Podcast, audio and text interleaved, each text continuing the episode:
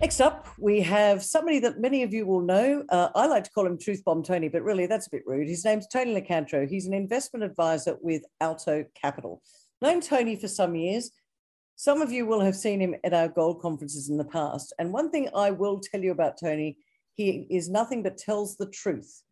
And when we're investing in gold equities, sometimes we need to be told the truth because there's a lot of potential misinformation out there. There is a lot of social media saying buy this, buy that. But I've asked Tony to come on and talk to us today about what we need to look for when investing in precious metals stocks, because you can do very well, but it can also go the other way. And by the way, this is not investment advice. Please do your own research and check with your financial planner. Tony Locantro, great to see you. Welcome to the Virtual Gold Conference. Last keynote presentation of the day. Mm-hmm. Um, let's start with you know your title. What to look for when investing in precious metal stocks. We've got a lot of people here from all over the world. We've heard from a lot of the ASX listed mining companies on the program. What is it that you look for, or how do you advise your clients on what to look for when investing?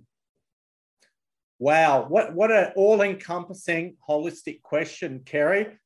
And uh, I'll never forget the moment at your gold conference at Luna Park when a, ferry went past called Sirius, and Jake Klein was saying the medium-sized gold sector of Australia was about to launch a comeback, and you know that that was just an awesome time. And uh, those conferences, we had a lot of fun. But now we're we're zooming it so, what I look for in a gold stock is coming through past history. And I want to make it clear that even during around the tech bubble, uh, the gold price was $251 US. Oh, and really? Still, yeah, we still had a vibrant gold sector and you could still make money out of gold stocks. So what, what I've found is look, look for the exploration potential who has the potential for the ounces, the country risk, and the, the chance of drilling into a jewelry shop. I mean, who has that high grade potential to go in and one big drill hole that that will change everything? And also, what I've learned is, you know, I've learned a lot from what Bill Beament's done at Northern Star, and I'm trying to find the next star or rock stars in the gold sector. But to me, it's about advising for 23 years, getting to know the people, watching some success, and, and how these people have built companies. Yeah, there's a, and on today's uh, conference, we've got a lot of people, we've got hundreds of people from all over the world. Some are very sophisticated one uh, investors, I know, because I've seen some of the uh, the registrations. Some people are uh, are geologists by background, so some of them will know this. But I think as we get into um, sort of, I guess, bubbly territory. There's people coming in that really have are not sophisticated investors. How would you advise them? Uh, is it management? Is it uh, uh, prior um, investor knowledge? I mean, how would you teach them the best way to get just to get started? Well, I think I think you've got to look at, at the major producers for starters, I think that's that's a good place to to throw some money. Then look towards the mid caps, and then I'd address the corporate activity, uh, what, what's happened with Apollo and some, some other gold stocks. So if you look at who has done what corporate wise, you, you'll start to learn pretty quick. But unfortunately, new investors just tend to jump on the bandwagon. They'll have some success and they'll think it's easy. But you do have to do the hard yards in the gold sector. But the good thing is, Kerry, is a lot of these stocks are still cheap relative to the gold price and where this sector could head. And that's what I wanted to ask you about today. It's been a very unloved sector. I mean, the, the stock market's not unloved, but uh, precious metals, gold and silver, um, some have done very well. Uh, I'm not saying it's it's a sector that's been dead, but it's certainly uh, not been uh, something a lot of people are looked at. But I think it's coming back into favor. This the the gold price I was talking to um, Egon von Greyerz um, earlier, and um, Egon was talking about how it's wealth preservation rather than, uh, and that's the physical, investing in physical gold, physical silver. That's wealth preservation, it's not investing. But gold equities, that's investing, isn't it? That's putting in, excuse me, I've been talking too long today. um, uh, that that is uh, putting some money in, hoping for a return. That's very different from wealth preservation. Oh, certainly. That's where the real cheesecake is, and this is where you can make multiples on your money. And we, you know, what, what's happened with the bandwagon jumpers is a lot of other sectors you cannot value. Hydrogen, lithium, anything ending in IUM, which will shortly be Imodium. Investors can't value it. So they tend, everything gets huge market caps. Whereas the gold sector, you can probably easily value it on ounces in the ground. There's very little in the way of corporate activity premiums. So I think the sector is too simple to look at until we see some stupidity. And that's why there's a lot of good value out there. And we're going to see a lot more corporate activity and companies that can get a million ounces of quality gold of quality gold, they're going to be valued between 80 and 100 million dollars plus. And with the takeover of Apollo, we've seen almost $200 million ascribed to just over a million ounces. So the, the stupidity will come, but at the moment, gold, gold and silver equities are too sensibly priced. Uh, when you say they're too sensibly priced, is that because there hasn't been enough attention? When you say too sensibly priced, what do you mean by that? There just hasn't been any wild speculation. So, what I'm thinking is uh, speculators, those on social media, are more excited about these exotic sectors ah, okay. that will not produce anything apart from broken dreams and brokerage. So, you know, the last really big gold bubble, I think you'd have to go back to 1978, 1980, wow. when prices went absolutely insane. And I think even the true gold and silver believers probably can't fathom um, stupidity in prices. Yet, you know, look at look at where the world is. Um, I, I think that stupidity is going to come, Kerry.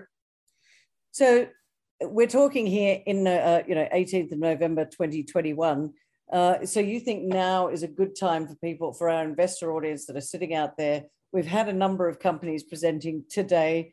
Uh, we've got another couple uh, coming coming forward. Uh, what, what have we got? Alice Queen, Golden Rim, and, and Barton Gold uh, before we head into the Zoom networking, which I don't think you can join us to, with because you're very busy today.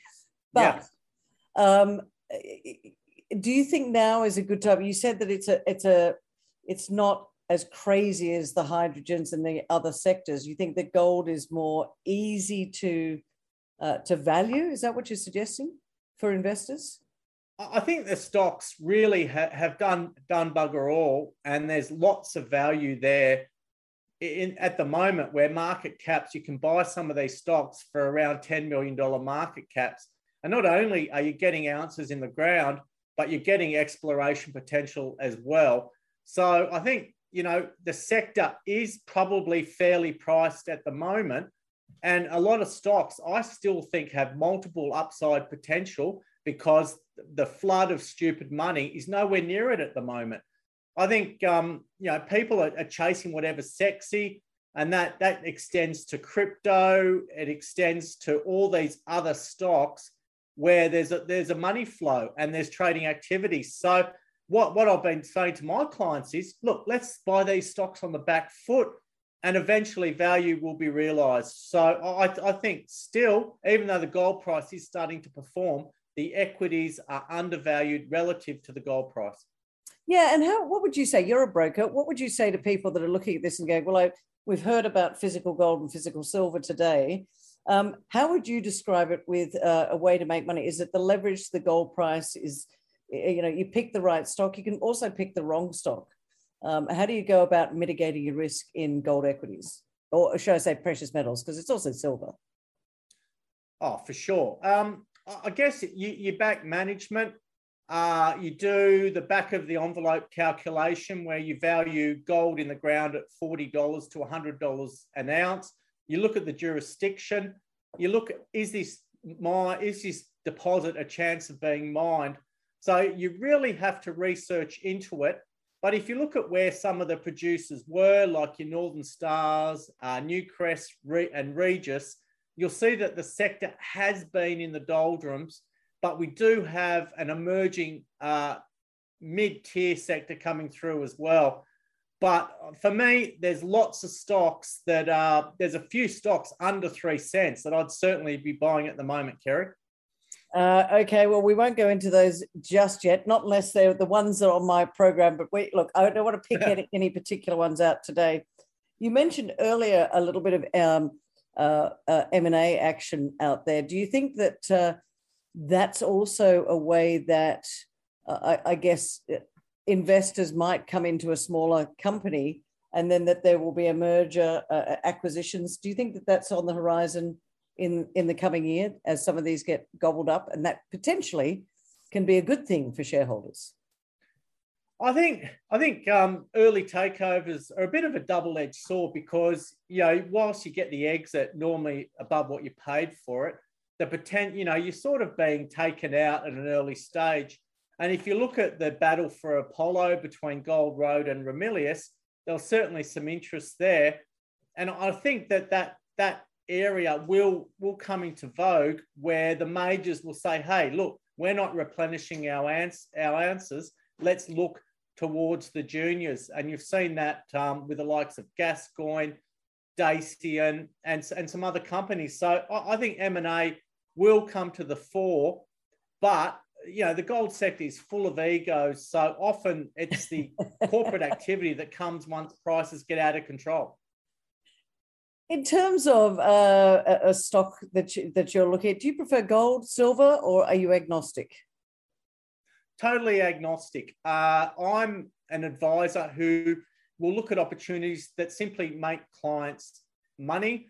I, I still think that the way the world is, owning precious metals, uh, physical, is certainly worthwhile and then you can look at the stocks. So I still think that a lot of these gold and silver stocks won't mind anything, but the multiple upside certainly exists in the gold and, and silver juniors, as it always has. I have to make mention of this, Tony. You didn't see it, but your beautiful dog just went outside, came back in, did all these things around the curtain. Gotta love Zoom, ladies and gentlemen. What sort of dog was that that came past?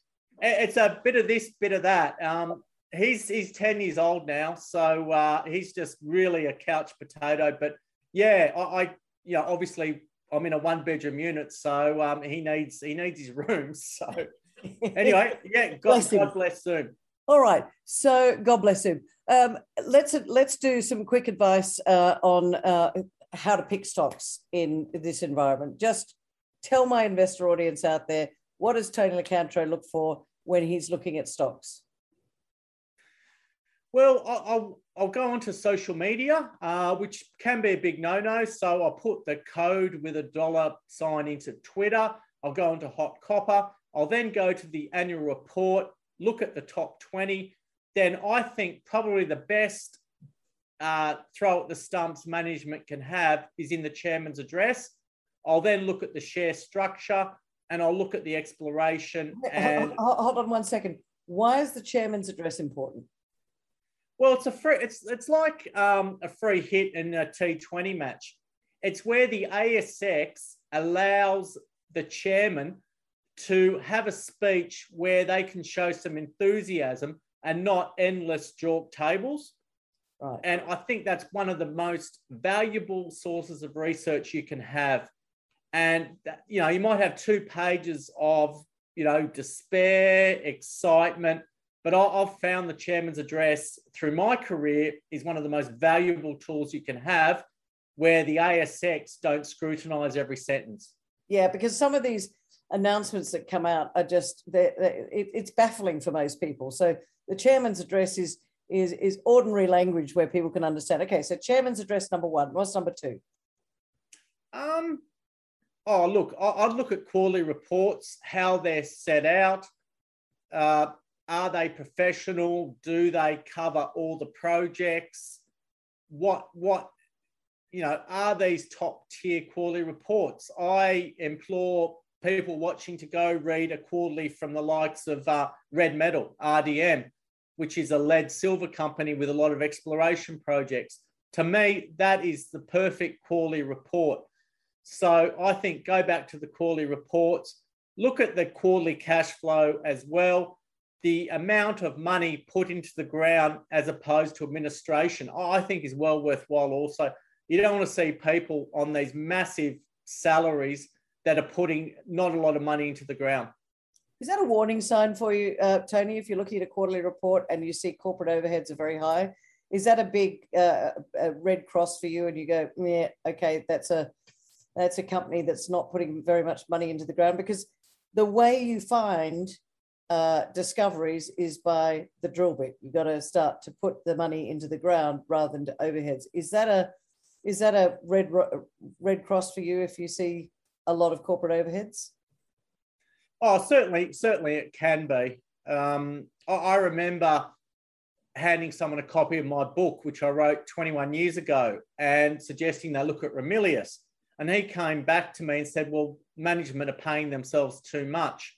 This is the old team, mind you, before um, Zeptner took over. But sometimes it is misleading. But you know, you've got to look at the salary for a MD, CEO, a lot of them are going to range between 150 to 250,000 per annum. And you've got to look at the other people on the board. Not, not necessarily. It can be it can be a bit of a red flag if they're constantly diluting shareholders to mm-hmm. pay for these outlandish salaries.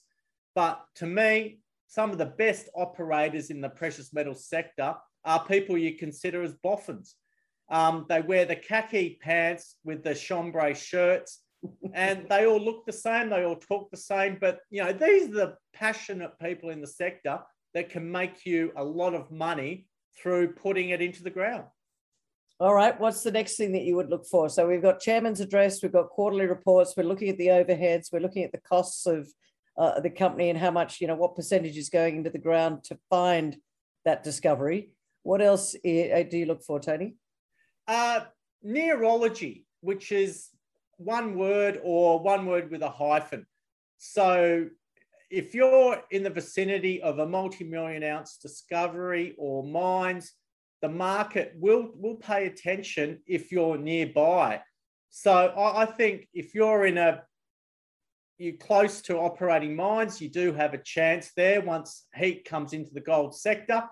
Or in the case of Gold Road, which was previously in control of the Yamarna belt, if you have a totally virgin belt and then you make a huge discovery. So it's a combination of nearology and total control of a greenstone belt. So that, that, that's a combination of both those two, Kerry. And I also like to have a squiz at the top 20. And it takes experience. I'm not going to mention names, but you can work out who are flippers, who's for real, who's likely to buy more, and who's just there for a one night stand. Uh, which is a very good point. Um, if people are investing in these companies, do you suggest that they they be sticky investors or um, take profit off the table as they're going along? I'm just trying to mm. get a, a really good sense of how you make money for your clients in these times, Tony. Well, from my 23 years of advising, uh, I've found that my clients are they have an allergy to taking 10 times their money. They, whenever every a stock will go 10 times, they always want to hang out for more. Then that stock halves, and then they're unhappy with the five bagger.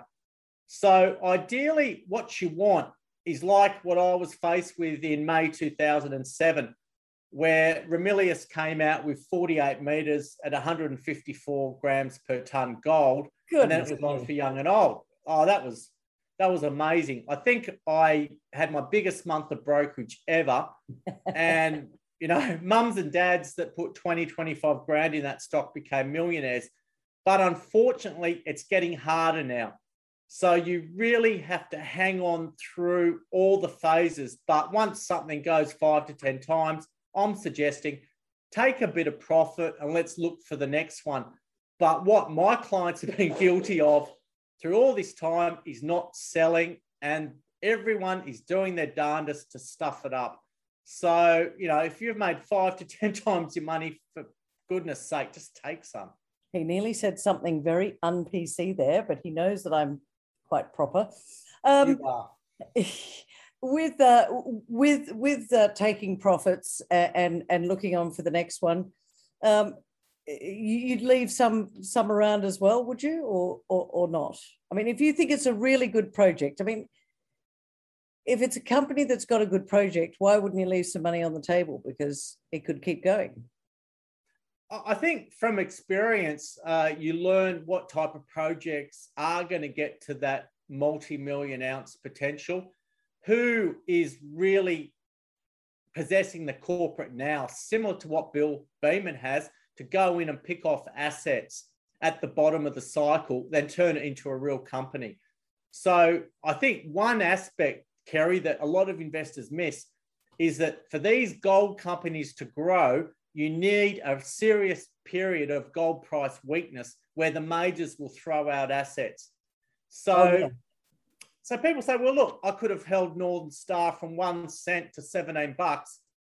Yeah, well, good luck with that because the Australian gold index lost two thirds of its value along the way.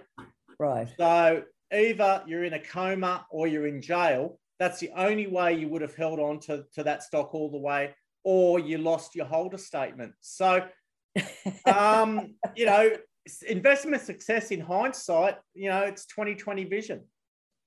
There's some companies out there at the moment um, that are looking at, you know, uh, in and around uh, old workings. Do you think that's a good idea, or do you prefer them to go out and and and look at ground that's not been um, gone over before?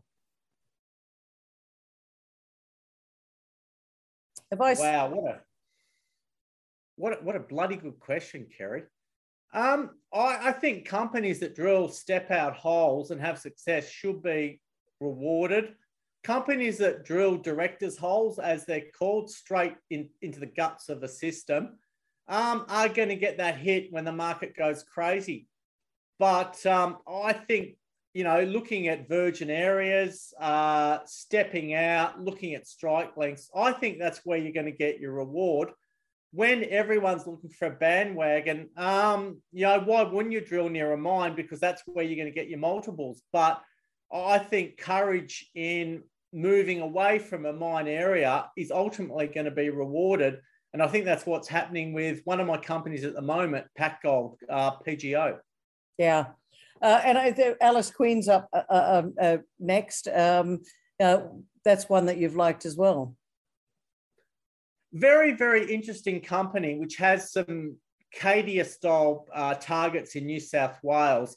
They just released their scoping study at Horn Island, which hasn't been that well received. It was only a modest increase in, in the resource. However, I think the market's probably been a little bit harsh on this company. And, you know, if I'm looking at stocks around that one set mark, I think that that's a company that certainly has multiple upside potential where you are buying it on, on the back foot. And we have had some success with Alice Queen in the past. And I think that at the moment, one of the good things is uh, you're buying a little bit of bad news, Kerry. And, uh, you know, no doubt Andrew Buxton is going to say, well, hey, wait a sec, we've got the gold in the ground. We've got St. Barbara looking after us.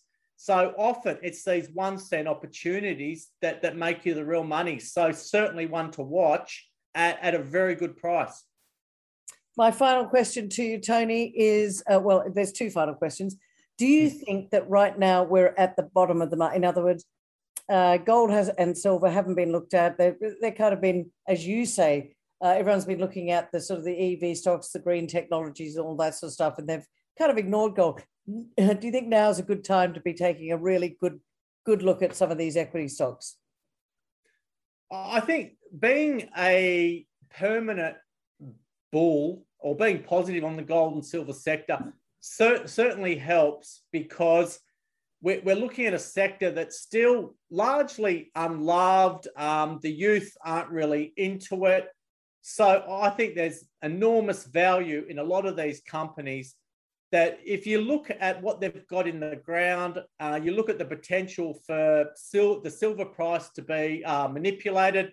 Oh, I didn't say that, did I? Sorry. Um, you did. Silver you price did. to go up.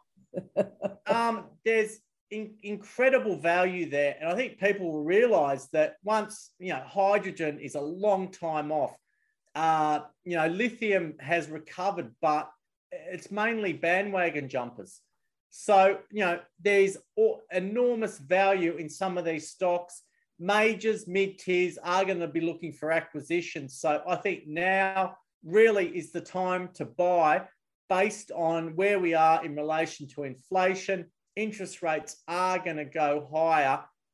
Uh, bank interest is still going to be quite low.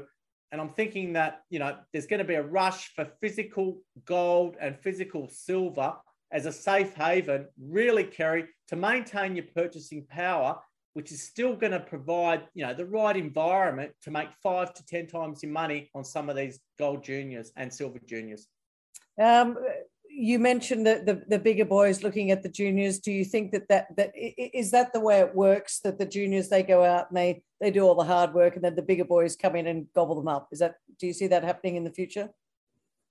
I think that that trend is going to continue, and you know I, I think that these companies, a lot of them, if you can come up with a million ounce discovery, and if you can walk for you know 150 200 million dollars, why the hell not? and then go out and do it all again.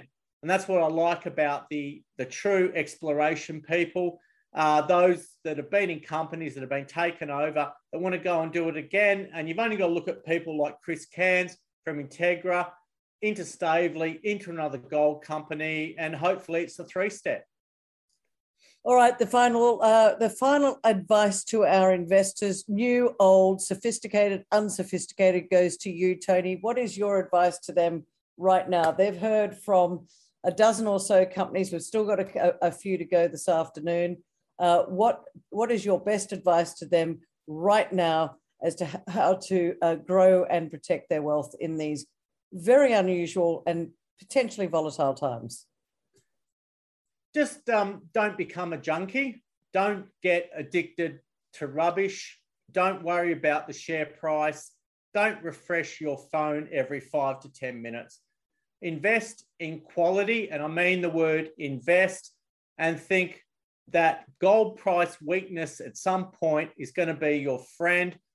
Don't buy a stock at 20 cents and become comfortable when it sits at 22, when it reaches cruising altitude. So it's a bit of a combination of things that the real gold behemoths that come from juniors are actually built through periods of weakness but if you get lucky with a massive gold discovery, uh, take take some off the table. But you know, I think it's paramount that you stay focused, you stay positive, and you pay attention to the companies presenting Kerry because what you've provided for many years is just an invaluable service to uh, investors.